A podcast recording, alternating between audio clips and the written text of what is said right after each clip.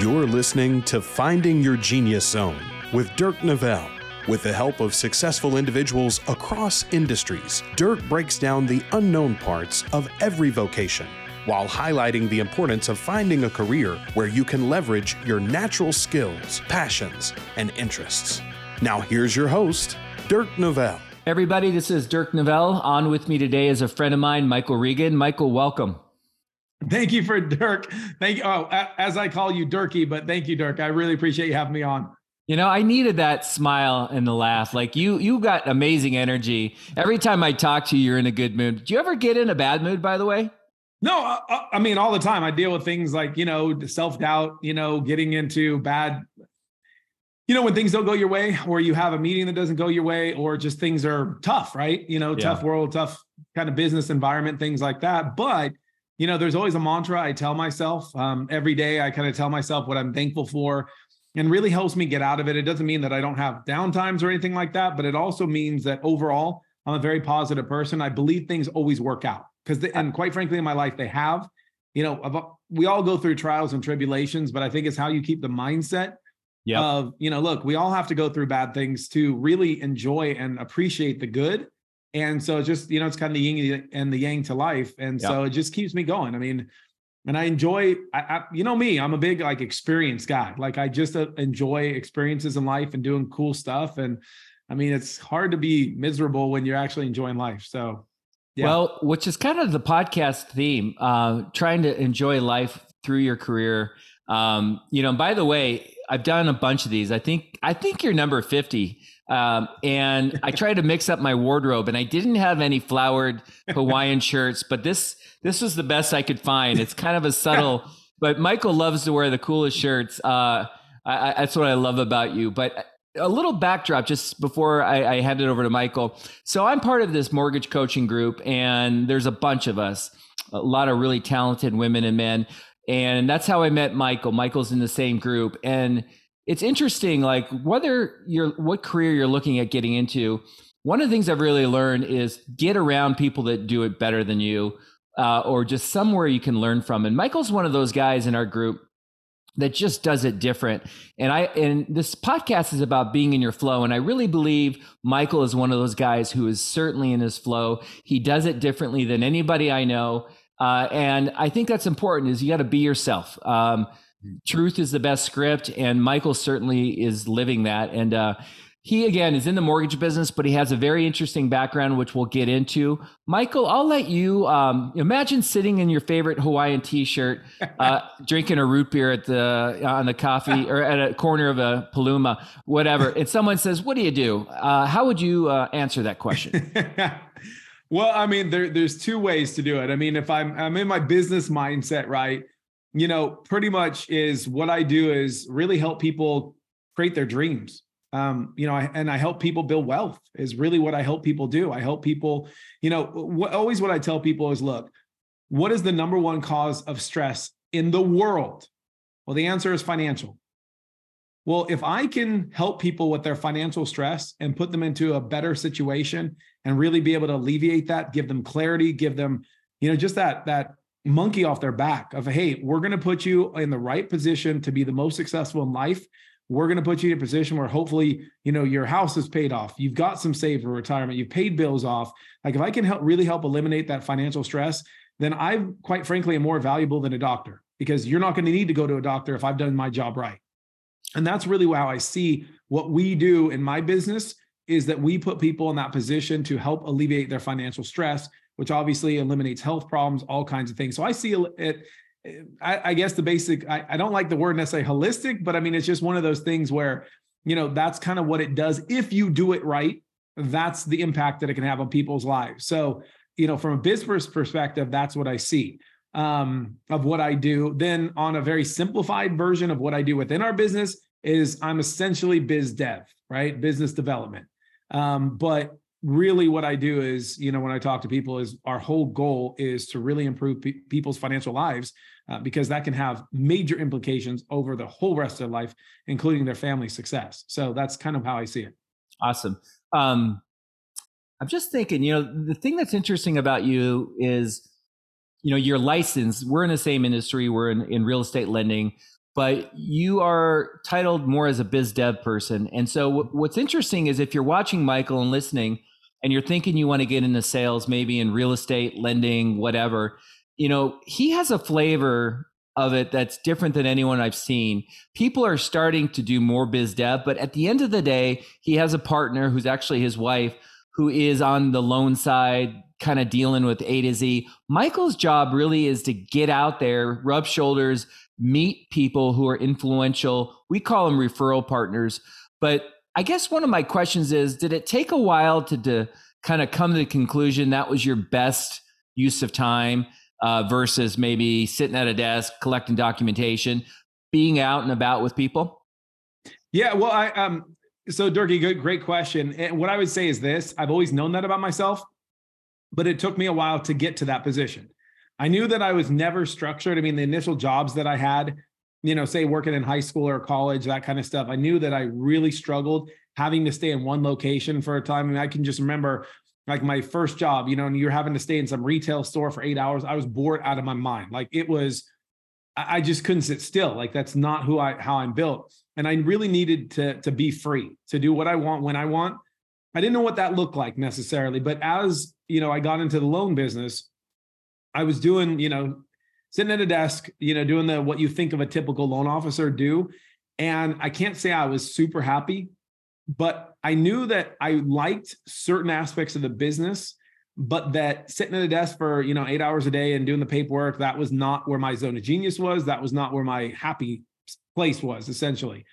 But the cool thing is because my wife got me into the business, she was really good, like, because she had started as a processor. So she really had the paperwork angle, the configuring, you know, really putting together loans, you know, fitting pieces of a puzzle together. Like that's really what gets her, you know, going is she loves solving puzzles. And so the whole thing is, is that we were separate LOs. We actually at one point or a couple of points, we were at different companies. But finally we said, okay, enough of this. We got to go in business on our own. And we had had the conversation for kind of years of look, she didn't like going out and getting the business and I despise sitting in the office all day and doing the paperwork. And so we just said, "Hey, this is kind of what we're we're to do. You're to go out and get the business. I'm to close the business." And that's how it started. So when we went out together in March of 10 of 2010, uh, that's where it started. And we formed our team. And it was like, I go get the business, and and there's other things I do, but but she's the one who closes the loans and talks to the clients for the most part, all that kind of stuff. And so it it really worked. I mean, there was definitely a lot of a lot of challenges along the way, right? Like us finding our place, our lane. But you know, after a few years, it really started to come together. And I mean, we've been doing it since then, and it's definitely I would say it's it's an optimal situation because I'm able to do what I really am passionate about, and then she's able to do what she's you know what she wanted to do and what she's really talented at. So it, it's worked out to have that that kind of synergy. Yeah, I mean, you guys are a super strong team. Um, you know it's what's what it's made me think about like meeting you and i remember like thinking yeah that makes sense i need to hire a biz dev person or uh, because i personally don't i like people i mean i love people but i don't love the meetings and going out there. I mean that's just not my genius zone. That's not where i get energized. But like i thought about like what you do it can almost change the way everybody does something. Like you might be a, your wife might be a hairdresser and you could be her biz dev person to bring her clients or my wife's nutritionist I, I could be her biz dev person. I mean it's interesting way to look at it. I mean you you just so happen to be in the lending business but i think the title of biz dev manager or whatever you want to call it it's a really interesting uh, angle that can be applicable to a lot of industries mm-hmm. So I think it's yeah, you're 100 percent right, Dirk. Yeah, it doesn't matter. I mean, if you were a doctor's office, right, a dentist, whatever, your whole thing is you need to have some way. Generally, I mean, once you get to a point where you got that snowball going, and people are just you know calling you that kind of thing, but at least initially to get it going and to really preserve and grow the business, you need to get it right. Some people will do newspaper ads. They'll do you know different kinds of advertising. Well, you're just doing what a really good business development officer could do for probably a lot high, high ROI you know, essentially it's the same kind of thing. If you got a good biz dev for your dental practice, your medical practice, your insurance agency, whatever it is, they could be driving in a lot of business to you. And so you could sit there run the business, but have someone actually generating business at a quite frankly a higher ROI than having to spend you know tens of thousands of dollars on advertising. So it's just a way that you can definitely institute it in any business really that is you're selling something to somebody. So yeah. absolutely. And what I also think is cool is you have a TV background, correct? Mm-hmm. Yeah. And so briefly kind of talk, talk to the audience, like just in a nutshell, what you did. Yeah. So what I did is my degree's in radio and television. That's actually what my degree is in. Um, went to San Francisco State, which is one of the better uh, broadcasting uh, schools on the West Coast, and I got a job with an NBC affiliate right out of school as an anchor and reporter. Um, I did that for a bit and then had to come back when my dad got sick. But you know, long story there. But nonetheless, I mean, that's what I did. I was anchor and reporter um, on the news side, not the sports side, but the news side. So you know, I that that's what kind of gives me that. I have that media background and going out because I mean, part of being a reporter is you have to go in a very big time crunch. And you have to not only find the story, you've got to get sources, you've got to film it, you've got to edit it, you got to get it up. You know, I mean, there's there's a lot to it. Um, so it's cool to to take that TV background that I have and that I loved, but to implement it into my business has been really cool to to use that video in my business. And and so it's kind of cool how like you wouldn't necessarily think that degree would tie into loans, but it's amazing how things kind of come together. You just never know how things work out. Yeah, I mean that's so interesting because like Michael has a bunch of reels videos that he puts out that are really good. Like I see a lot of those reels, and sometimes I don't pay attention just because sometimes it's a, a, lot. But you have a way like it's like Jedi mind trick. I don't know what you're doing, uh, but like I pay attention to yours. Like you have you, the skills you probably learned as a reporter. You're certainly utilizing and leveraging now in the mortgage business. But you've kind of created like this really cool job career that is in alignment with you to the core. And you know, finances can be boring, or I mean, it can, or it can be dry to some people. But you've actually found a really uh, interesting way to mix it up and make it fun and creative, which which you are a creative guy. Um, but I know that, that only goes so far. So the flip side of that is, what is it about you though? Like, I mean, there's a lot of people that do what we do. Um, mm-hmm. A lot of people in the business, barriers to entry isn't high, but somehow you've become, uh, you found it a way to make it very sticky in terms mm-hmm. of bringing in loyal referral partners. What do you think it is about yourself that makes people so drawn to you? Well, I think it's a it's a couple things. Is number one, I have a growth mindset, so that means I'm always learning. All right, I, I think a lot of people, and I see it, and it kind of makes me cringe is you'll try to have a conversation with someone like, oh yeah, I know that. I know this. I know this. You know, I oh no, I would never try that. You know, they're very limiting. They definitely have a fixed mindset. And that's quite, I mean, realistically, that's a huge part of the population, right? But when my thing is I'm always curious. Like I always want to be better. I couldn't imagine, like for me, I couldn't imagine a life where I'm not trying to do something different or I'm not trying to learn, you know, something new and exciting or try new experience. And so for me, it's having that growth mindset also creates positivity because what, when I see an opportunity, I'm like, okay, let me look at that and let me try to find either the good part about it or let me try to find how to make it good, right? And so, or also, I'm like, you know what? Look, fear is a big driver for a lot of people, and it it can impact me, no doubt about it. But what I do is I use that fear as motivation, and also say, hey, look, this scares the heck out of me, but I'm still going to do it anyhow, right? I mean, that's mm-hmm. you know, getting back into video. That was one of those things. Everyone always wonders, what are people going to think? You know, when you get on uh, front of a big audience, things like that. And ultimately, the end of the day, I don't care. Like I, that's not why I do it. I want to do it to empower people. I want to do it to help people. And I guess I just have that mentality where number one, I've I've learned early in my career when to say no and when to say hell yes, right? and there's a huge difference on that. And early in, in your career in the loan business, you kind of have to deal with whatever. You like you have to take whatever. You got to get that snowball going. But what I've done is once we got that snowball going, uh, going, we realized that hey, look, there I want to surround myself with people who are that I want to be around, who I genuinely like, and that I want to help, and that we have a synergy together. So what I've done is I meet a ton of people, and I'm okay saying, "Hey, it was great to meet you," and then that's it, right? Like they know who we are, you know, that kind of thing. But I know they're not my person; they're not my tribe. But conversely, when I meet other people, I'm like, no, these are my people. Like, I, I really like them. I connect with them. I can help them. They're more growth mindset oriented. So they're like me. So there's a connection. So what that does is that I connect with those people who I, you know, who we connect with at a deeper level. So, so many of my relationships aren't just, you know, skin deep. They're they're truly deeper than that. I mean, it's just one of those things where the people I work with, I truly enjoy. I like working with them. I like helping them and I like helping them do better. So that gives me the excitement, that gives me the passion. where I think a lot in our business, we're always taught in sales kind of just say yes to everything. And I, I don't believe that's the way to do it. I have no doubt people do it successfully, but I also know that I'm happy in what I'm doing and I work with people I really enjoy. So I think that's the kind of gist is I'm very specific and particular on who I surround myself with and who I work with because quite frankly, I don't care how much business someone does, how much money they have or they don't. I don't care. If you're a good person, I like you, I like you, and if you're not, I don't want anything to do with you. So that that's what helps me is I'm very concrete on my values and who I'm willing to work with, who I'm willing to what I'm willing to work with and what I'm willing to put up with or not, right?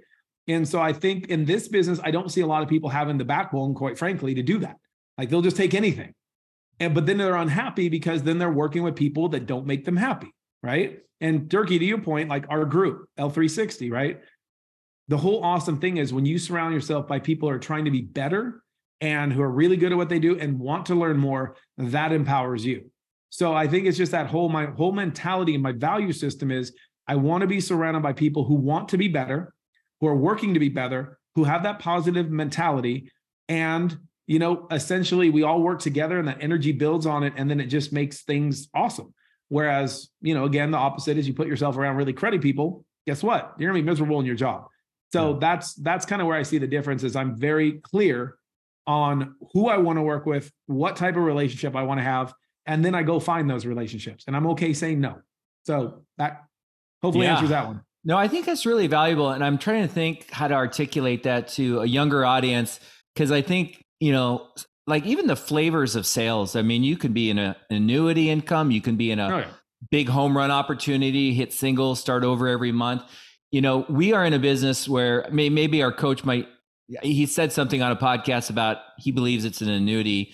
I, I don't know about that. I, I would. I mean, you know, I just interviewed a financial planner. That's definitely an annuity, which means you get paid on building a book of business you know, so when you're listening to Michael, like the thing that I they think's really valuable is it's very important to uh, attract the people that you want in your life, and it's okay to say no. And I think if you're dead set on getting into sales, whether it's our industry or another, you know, you need to um, pay attention to the people you let into your lives. Because i just like you said i've had some nightmare referral partners over the years who made my life miserable you know no sleep on weekends you know just and i'm like you know what? I'm done with this person. Um, so i think it's really valuable in, information that you're giving. One of the things you said too is you know for the audience we're in a market right now. In my opinion it's a difficult time. Mm-hmm. i'm struggling right now with volume trying to figure out how to differentiate myself.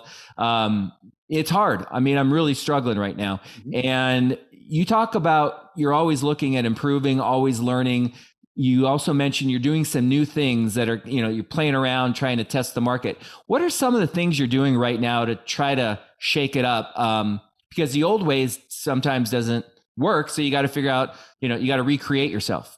No 100% Durkee you're right. And, and so what this allows is and this actually patricia said it kind of the best is when we were talking about it you know people always ask oh it's a difficult market how you guys doing all that and it's like yeah it's it's grinding. I mean the last year we've been in housing recession right not housing prices going down, but housing recession. There just isn't inventory, and it's definitely been a more challenging market. But what this down or slower time allows you to do is get better. Because when it's super busy, you don't have time to, hey, if I want to learn how to do a new skill, I just, I really don't have the bandwidth. I mean, going through 19 through 21, you just didn't have the bandwidth. You're just, you know, treading water, right? Just to keep up with the business. So, what a time like this allows you to do is to work on those skills you know, where if you wanted a certain designation, if you wanted to learn about a certain financial term or or anything, I mean, it doesn't it have to be in finances. You're able to do it, or in my case, trying new stuff.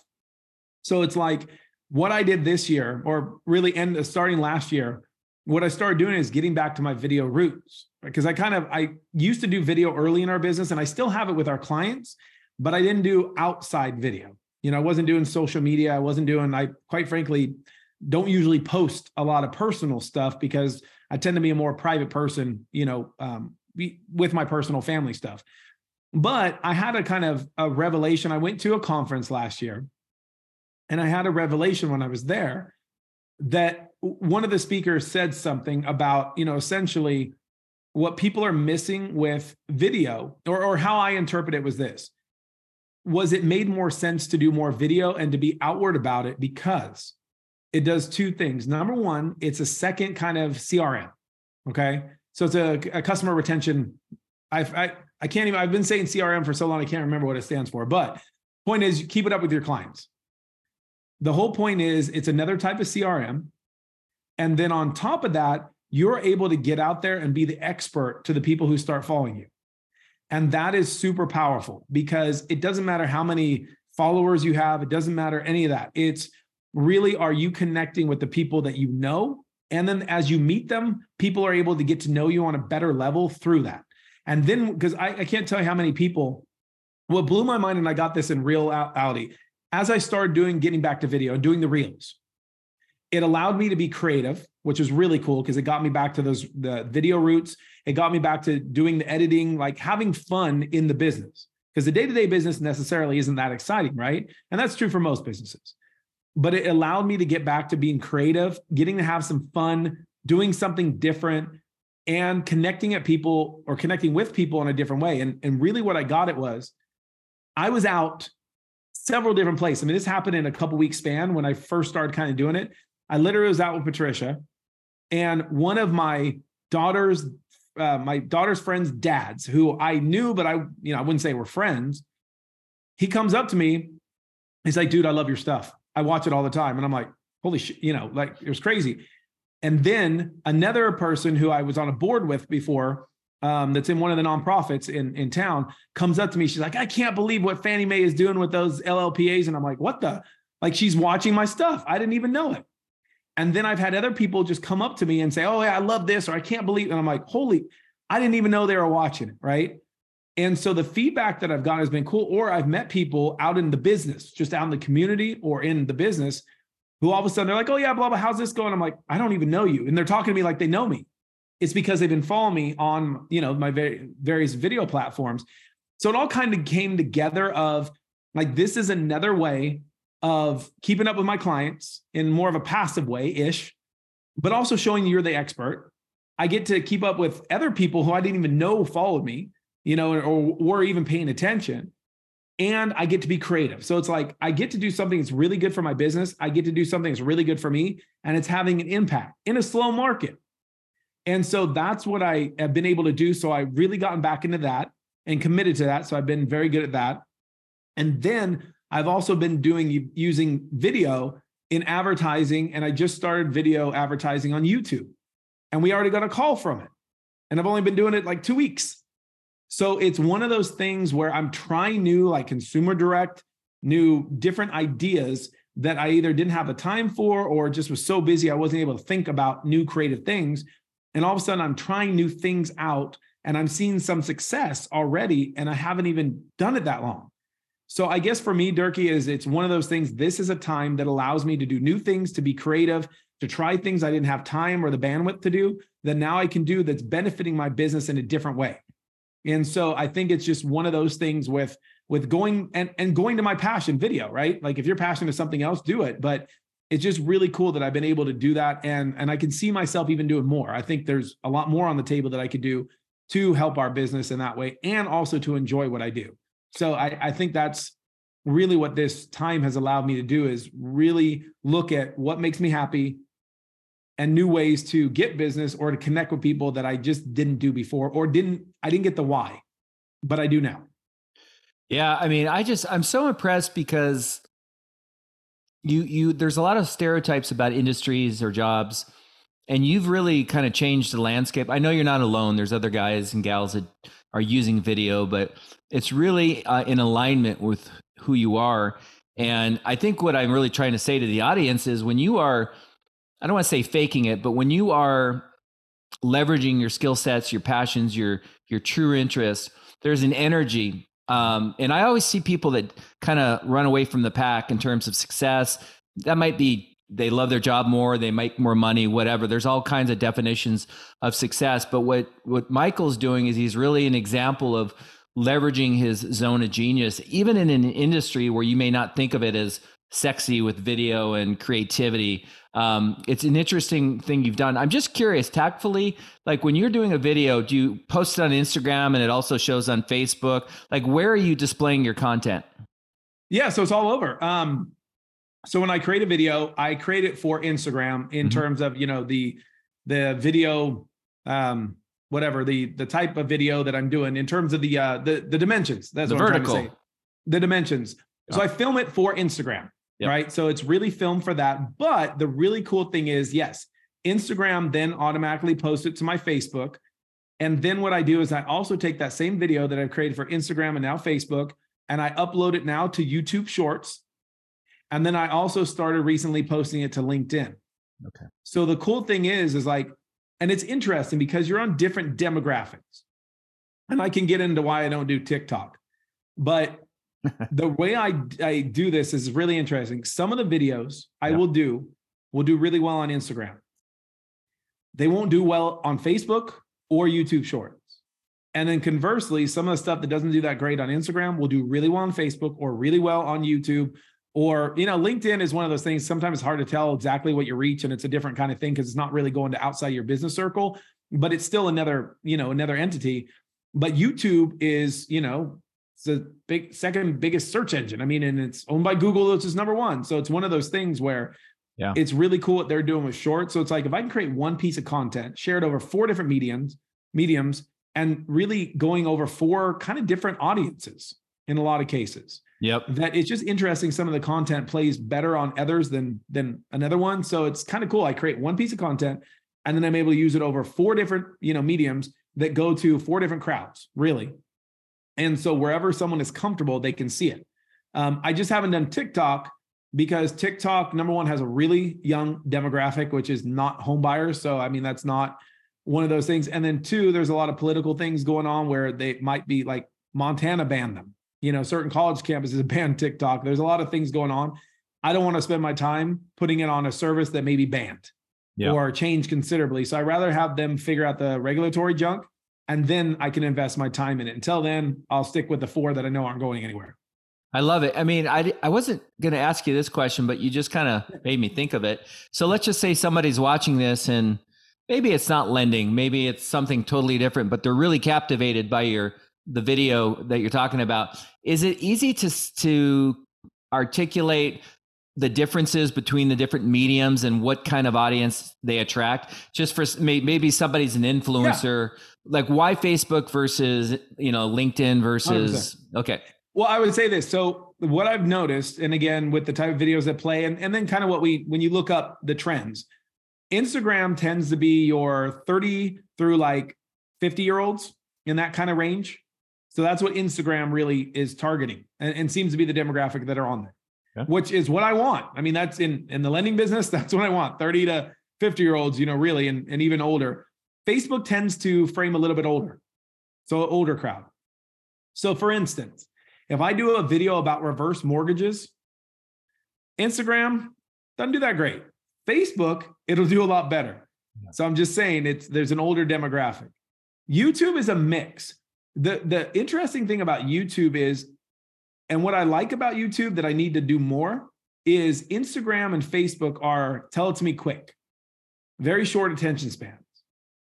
YouTube people go there to learn.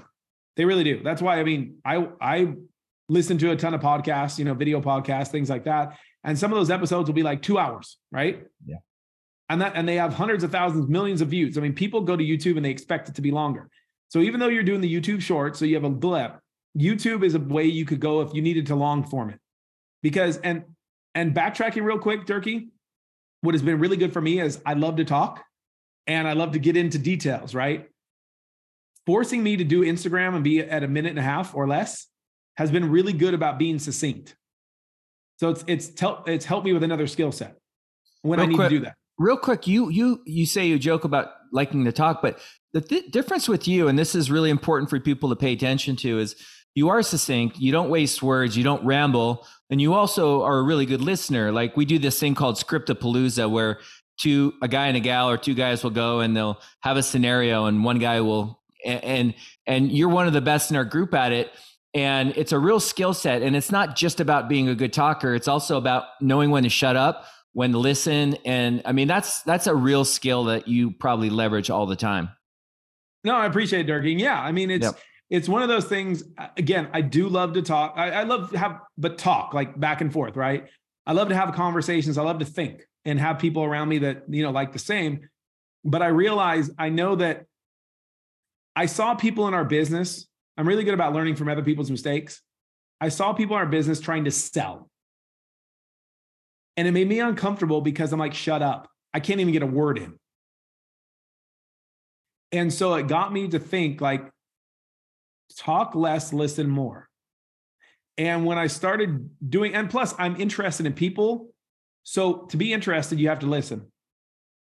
And so I think if you're genuinely interested in what they have to say, it's easy to listen. And then you realize that the more you listen, the more you learn about people, the deeper relationship you can have. And so, because you know about them, right? So I do have to remind myself sometimes because I can get really passionate about a certain topic, but I do remind myself that I want to hear what this other person is saying. And so to like hold back sometimes, 100%. Yeah. And it's a great it. skill to have because, again, Durkee, you're right on. Sales is not about just influencing someone to make a decision by you speaking. It also is everything else you do with the process, including how well you listen. Because the number one thing about sales is how do you make someone feel really good about you? Like when you're talking to someone brand new, how do you make them like you? You let them talk a ton.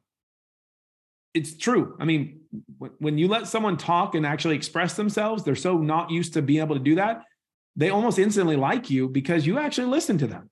And that's a skill that a lot of people don't have and is tough at times to, you know, to learn, but it's a really important skill. No doubt about it. If my wife leaves me and I have to start dating again, I'm going to try that.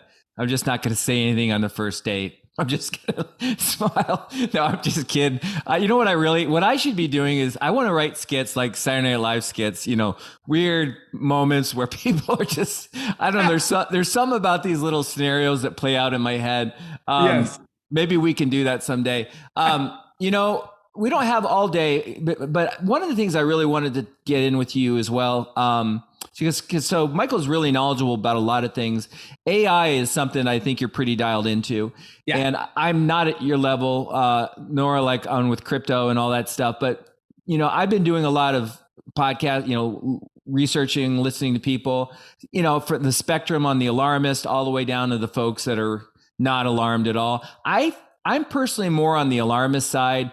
Um, and you know, it's interesting if you're watching this again. Maybe you don't want to get into lending. Maybe you want to be a painter or uh, financial services or whatever. I think it's really important to at least be open to what AI can do. Um, and I heard, I think you saw the same podcast when they talked about um, AI is going at a thousand x, and if you take the smartest person ever versus a they call them moron, it's three x. Yeah. So a thousand x is like crazy. We don't even fathom what that means, right? I mean, we yeah. don't even know where it's going. Um, what do you think in terms of just our industry? Like, are you worried about AI? Are you you are you welcoming it with open arms? I mean, personally, I think it's going to eliminate a lot of jobs. Personally, it is Durkee, but I don't necessarily specifically look at our industry. I think if you're, I mean, realistically, if you're in a job that really re- requires very little let's just be honest like very little skill.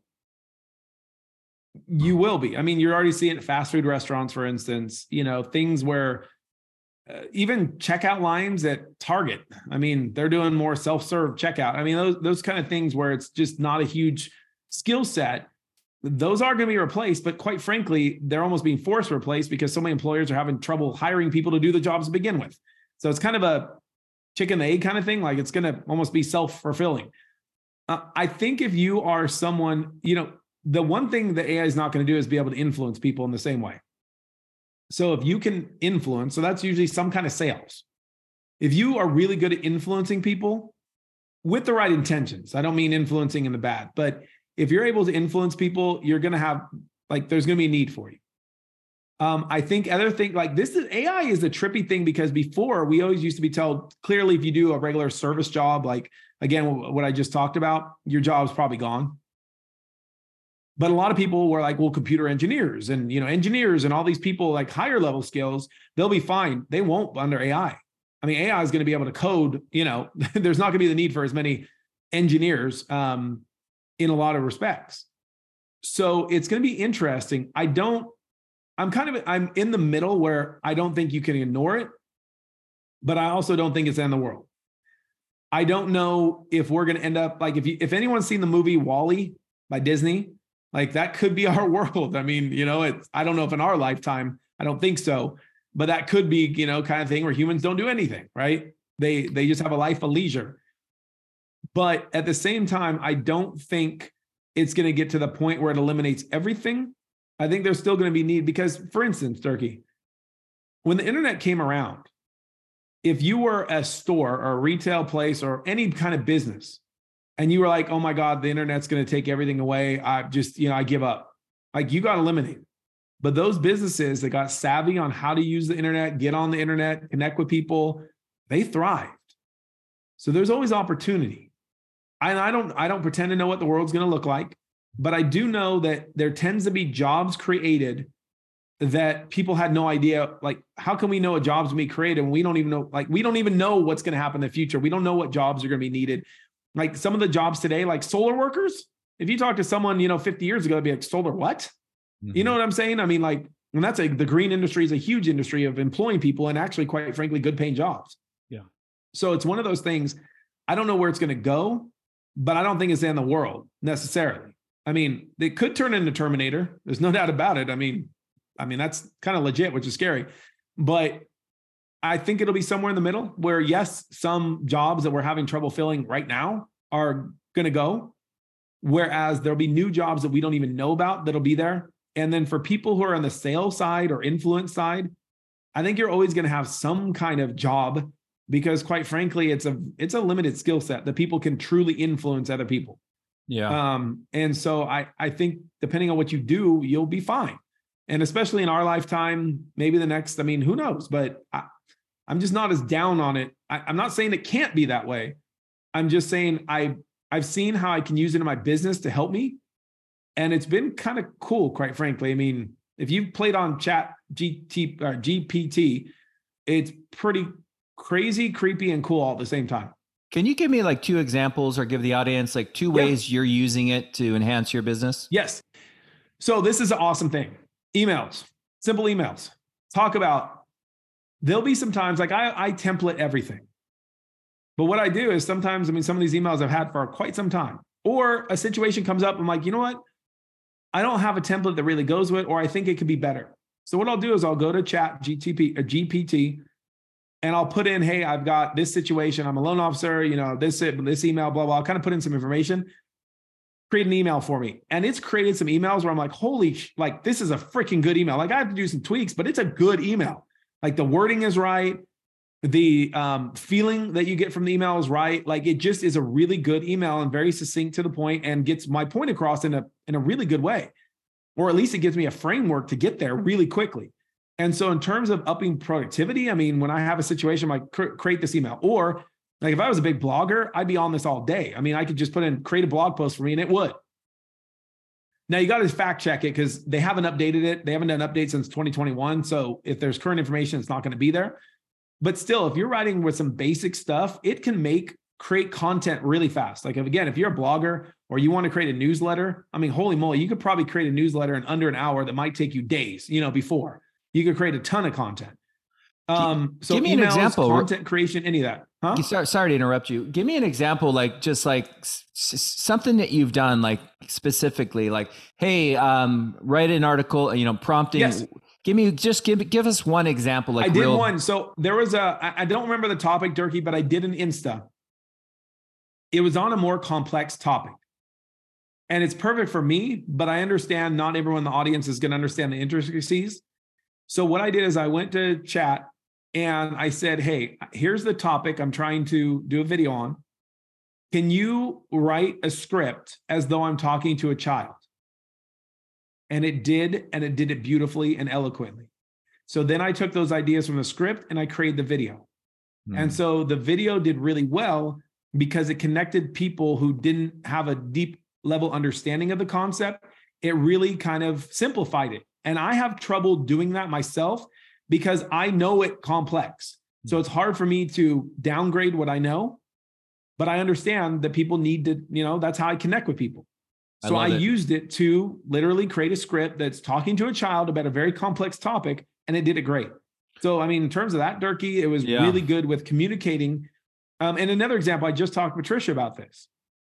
She was doing, hey, I'm creating this Instagram post and I, you know, or Instagram reel, I need a script. If I'm trying to reach out, if I'm trying to target uh, an audience of women, write me a script. If I'm trying to target an audience of men, write me a script. Script was totally different. So what I'm saying is if you're a content creator or mm. you're trying to target a certain a certain demographic, a certain thing, it can really help you do that. So it can help you be more dialed in, more productive, and actually more impactful with your message. So that's, in terms of that, I mean, that's just a real world use. That's forget scary. about it. it can create charts and graphs for you. Like it can really create content for you to be able to communicate with people in a much faster and easier way. But so from that perspective, yeah. it's been that's scary, awesome. Michael. I mean, that's like what you just said was a, a, difference between the man and woman. Like that, yep. that's when emotion or whatever yep. kicks in. So it's almost like in that podcast, like they're they're like our children. They're watching and they're learning. Uh, and you said like it won't ever become influencers, but I almost think it could. I almost feel like it can. It's going to learn emotion and like how to speak differently to different groups I don't oh, no, know. I can do that, Dirk. I, I, but the empathy, empathy is something it. that's going to take a while. The empathy and and knowing how to say something in a certain situation, depending on how the certain person is a- acting or what they're going through on the back end, might again. I'm not saying it can ever get there, but I think that's going to be the hardest thing. At least, and let me go this: I'm not an expert in this, but I have listened to a lot of experts in this, and because I'm super curious about it. And that is the one thing they've noted that could be the challenge to take a little while is to be able to do that. So I think there still is room for a human in the interaction. I was thinking about like my wife and I speak different love languages. You know the book? Yes. Hers is words of affirmation. And I'm like, I could really use this w- with better words for, you know, cause I, I'm not, that's not my love language, but maybe I'll try chat GBT4 uh, next time we get in an argument and uh, see what happens. Seriously, really, yeah. it, it's it's really kind of crazy how i can do it, but it, it's just one of those things. I think in business, it can be used a lot of different ways, and I've actually seen people create charts. Like, hey, I put all this information, create a chart. So you don't even have to be an Excel, you know, or a PowerPoint expert. Like, he can create things, create website code things. I mean, just at its Monday, you know, basic function right now, it can do. Imagine giving more updates. I mean it's it's one of those things where it can make life a lot easier in certain aspects um for sure. And then you're but you're absolutely right. You know certain jobs are definitely going to go away but i mean when we went from the horse and buggy to the car well jobs went away but jobs were created. So the world just changed. So i think that's what that's what a big thing about growth mindset is is that you realize things are going to change and then how do i adapt to that change so that i can continue to grow I love it. With you doing all this video, I was just envisioning is there ever a scenario where there's an avatar of you and you use Chat GBT 4 to come up with a script and it's not actually you even talking? Well, I mean, that's a possibility. I mean, you can already do some crazy stuff like that. For me, I mean, I would, what I would actually love to do more of is the long form podcasting. That's what I really love. Um, you know, having interesting guests, interesting topics, and having the time to actually dig deep and talk about them. That I would love to do. Having the avatar, I mean, that doesn't do anything for me. I mean, I guess you could at some point, but I actually enjoy connecting with people. But for someone who's a total introvert, absolutely. 100%. For sure. Yeah.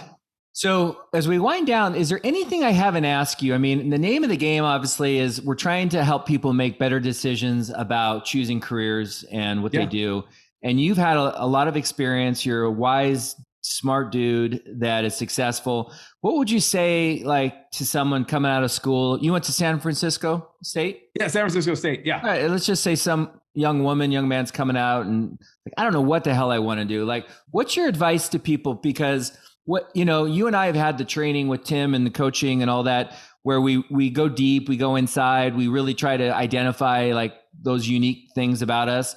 But a lot of younger adults don't think like that. They're thinking about paying off school debt. They're thinking about, you know, getting a nice car, getting moving out, getting their own place. Mm-hmm. The dance here is I'm trying to get them to think differently about a very important decision they're going to make. And I do understand too, it's like dating. Sometimes they need to get the hell out and just experience jobs to know what they like. But I do think there's an opportunity for them to do a little inspection or, uh, you know, whatever the word is, dissection, introspection. Yeah, introspection. Yeah. yeah. What's your advice to somebody that might be like listening, like, huh, I kind of understand what they're saying, but it sounds a little woo woo. Like, yeah. but I think it's really important. What would you say to someone that's like, I don't know, dude, what I want to do? Well, Durkee, you described me perfectly. Okay. Coming out of college, or excuse me, out of high school, I had no idea what I wanted to do. My parents were both teachers. I knew I didn't want to do that. My grandfather was a super successful business person, retired at 55 but the business he was in, I didn't want to do. And he had already retired, so it didn't matter anyhow. But I had no clue. I knew that I was leaning towards business. I mean, that's kind of what I was thinking. But I actually went to the JC for the first two years because I had no clue what I wanted to do, like zero. I thought about business, but what I did is, and this to my parents, is they said, hey, just try a bunch of different things. So what I did at the JC is I took a ton of different classes. I took stuff in communications and video, you know, economics, business, like I just all over the place. And what that did is all of a sudden I remember I was in a media class. I was doing business and you know, all that fine, but I I can't say I was like loving it. But when I did communications, all of a sudden I'm like, ooh, like I just felt viscerally that like this is something I'm interested in. And then I kind of looked at, well, what could I do, you know, in communications? And so I literally just started looking around. And then all of a sudden I was like, huh, I found that San Francisco State had a really good broadcasting program. It's called BECA, um, Broadcast and Electronic Communication Arts. It's a really, and they just built a beautiful new building. Every, I mean, they have full studios, everything. Anyway, they had one of the best on the West Coast for this degree. And I'm like, shit, like this would be amazing. So I said, you know what? This just feels right. I didn't try it really. I just, I'd done communication classes. I really liked it. I really liked that. And then I thought, huh, I could do broadcasting. And I didn't even know what I would be in an on air, behind the scenes, whatever. I just, that was something that got me. And so I, you know, enrolled, got into that program and did that. And I just, I really loved it. Like I really liked it. And so I did it. And obviously I did it in my career, you know, right out of school. I was the first one to get a job of like two that actually got a job in the industry. And I did that and it was great. But when that changed and I came back, and Patricia got me, you know, got me into the loan side. It's kind of cool because now my broadcasting has come back into my business. I've been able to use the skill sets that I learned through broadcasting through college now in my business that's also helped me differentiate from a lot of other people in my business. Because a lot of people talk about doing video, but they don't actually do it. And they don't do it at a high level. So it's one of those things. What I would say is don't feel overpressured Mm-hmm. Try different things. Like, don't yep. be scared to try some weird class, whatever. It's first semester, you'll live. Like, try it because you might like it, you might enjoy it. And then also, you never know where it's going to, you know, where it's going to come back. Like, you may learn some skill that you don't use right away, but sometimes you can find a way to use it in your business, or sometimes you get another business where you use a skill. So I would just say, be patient with yourself, yeah. try different things, and you never know. Because when I said, I believe things work out, you never know how things are going to come together. Like you just like if you would ask me, you know, 20 years ago, okay, are you going to be in the loan business? Because I mean, that's something I never even thought of. And then am I going to be doing video with the loan, you know, really as a big part of my business? Eh, you know, I, I wouldn't have had a clue. So it just being open minded and be willing to try different things and give it, it your all, you know, and try to make it. Because I think a lot of people give up too early. Like they could have a really good job, but they're like, oh, you know, this, there's always excuses and I had those initially in loans, but I think if you stick with something and you really find how way to make it work, that can be powerful too. Because sometimes you don't. Because I'll tell you, when I first got loans, I can't tell you I loved it. I was good at it, but I can't say I loved it. But it's become that way over years of me putting in work and really learning the craft that now I do. Yeah. But it wasn't that way initially. And if I'd given up right away, I would have never gotten here. Yeah. I mean, you're almost like in the education and entertainment, not like yes. fictional, but like yep. and oh by the way, you you you do loans. Yep. Right? Um it's interesting when you reframe it like that. I mean, maybe a good lesson for our audience is you know, there's different ways to be you within industries that might seem old and. Rigid. Mm-hmm. And uh, you know, lending is kind of boring in a lot of ways, to be honest. But uh, Michael's found a way to be him in it and very successful. Um, one of my questions, last questions I ask, and you got to take uh, let's you got to take biz dev off the table. You got to take anything like uh, TV reporting. Is there a dream job? Just and I ask this question just so the audience can get to know you in a different way. Uh, like it's sometimes it's really interesting for me to like. Is there something you would love to do? Uh, you know, that you tell Patricia like, if I could only do this. Um, what is it, or is it? I, I mean, have two. Okay, There's two. Let's hear them. So one of them is well, one is my passion. The other is an, another kind of passion. So I love to build things. Mm-hmm. So as I got into real estate, I was like, if I had infinite resources, you know, if I won the lottery, won a couple hundred million. Yep. What I would do is I would actually get into building. Like I would build, like get into the actual like rehabbing home, like not necessarily flipping per se, but I love taking properties that are run down and fixing them up or buildings or you know, opportunities that come up, I would actually do something like that. Like it would be something in there like a contractor, builder, you know, whatever, but it would be something like that to take some dilapidated buildings, fix them up and really kind of regenerate the neighborhood. Like that is a passion because I, I, it's weird, but I just I love building and creating. Yep. So for me, that would be super cool to do it. I don't want to do it with my own hands. I want to come up with the concept. Like I want to go find the properties, I want to design them, come up with the concept, and then have someone else implement it yep. you know, from a high level, but I would love to do something like that. So that would be one. I could totally do that. The other one was I would just travel around the world and I guess be a travel blogger, really, because you know how much I travel out as is, but like I could totally do that. I mean, if I was traveling, I don't know, nine months out of the year, 10 months, I'd be okay with that. Like I would, I, so I guess I could do that. Something involved in traveling uh, something that would allow me to travel and enjoy and experience amazing things and be able to share that with people um, would be another thing that I would totally be into. I mean, yeah. I I love those experiences as is. Uh, so it would just be something that kind of goes in my wheelhouse with with just living life. Where's your favorite place you've ever been to? Ooh, that's tough. I mean, I always love going to Hawaii. Uh huh. I mean, the vibe there just calms me down. But I will say, I, I got to say it's a tie. When I did the African safari, that was per, I mean, that was epic. Like to be there with an animal, you know, a big lion within like five, ten feet of you with no cage in between you. That's freaking powerful. Um, and then when we went to the Galapagos, yeah, there is something about the Galapagos Islands when you're there. It's pretty magical, and it be to be able to interact with animals that close and have really no other humans. Like you literally had an island where it's just your group of, you know, 40 people and you get to interact with animals and just be there. Pretty freaking special. Like there's something special about the Galapagos. Like you come back a, a little different. Um, so to me, it would be definitely like those, those are kind of a tie to me. I mean, different experiences, but they change you as a person when you go through those two things for sure. How you see the world changes. Yeah, I mean, you're making me think of something too for advice for people. If you don't know, like, if you can afford it, or maybe you go, you know, to Europe or uh, Australia or whatever, and go work and just get out and travel and meet people. I, I think that's really, you know, I, I think people get rushed into college really quickly uh, out of high school. And personally, I would love to see like a gap year or gap two years to go kind of get some life experience because I think you know, coming out when I was a senior in high school, I didn't know what the hell I wanted to do. And my degree was difficult. I got out in four years and I don't use any of it. But I, I, I, think I would have done life very different with a little more life experience. But Michael, um, you're a great guy. I really appreciate you coming on. Is there anything I missed, or do you feel like we hit most of it? No, Dirk. Yeah, I, but I think your last point is really succinct and really perfect for that. I, I do agree with that.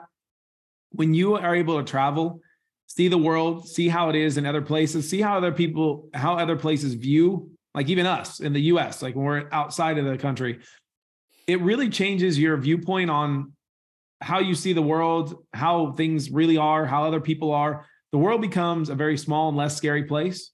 That's why I think for kids, like if, especially if you have young kids, you know, anyone listening to this, like get your travel with your kids. Like, I mean, that is the biggest gift you can give them is when you have that open mind and realize that your world's not very small or not, you know, like people think, hey, I've never left my town, you yeah. know, never left my area. They have a very small sense of the world and things can be very scary. when you and your family experience the world, it it gives you a different vibe. It, you see things very differently, and it can help you connect and communicate with different people because you've experienced kind of how you know how they live or just how it is it, it, different around the world, and you can appreciate what you have even more necessarily too. So I think it's one of those things. What you said would be perfect. I think a lot of world problems would probably be solved if we had more people interacting with each other and traveling and learning each other's you know just way of life and how they see things yeah i think would be big and it definitely helps in business when you can understand where people are coming from from a different angle yeah i agree and i also think that uh i mean just i i went away my best year ever in lending i went away for two months out of the year with my family we lived in italy siena italy and then we spent a little time in southern france and i just wanted to do it the kids were young and my best memory one of them is sitting in the piazza in Siena where they do the palio. It's a horse race.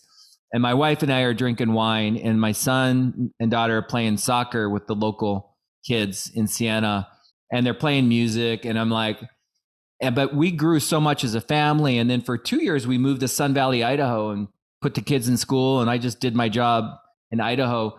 And I'm, I'm just thinking it's like the best three things I've ever done for me and my family. So I'm right with you on that, Michael. Next time you go somewhere nice, take me. Um, I think I could be a good third addition to your group. We're, we're going to Italy in a month. Are you going with the whole group? Oh man, you're gonna have to. yeah. So the guy that uh, I got to know, he, I think he's getting you your Palio tickets. Uh, oh, cool. Dar- Dario, he's a tour guide in Siena and I hooked him up with Tim years ago. And uh, you're gonna have you been to Siena? I have not. I've been to Italy before, but I've okay. not been in Siena. But it'll be the first time for Patricia. Yeah, it's my favorite city in the world. Um, anyways, have fun. Thanks, Michael. You're a stud, and uh, you threw a lot of really good information at the audience. I appreciate it. Thank you, my friend. All right, bud.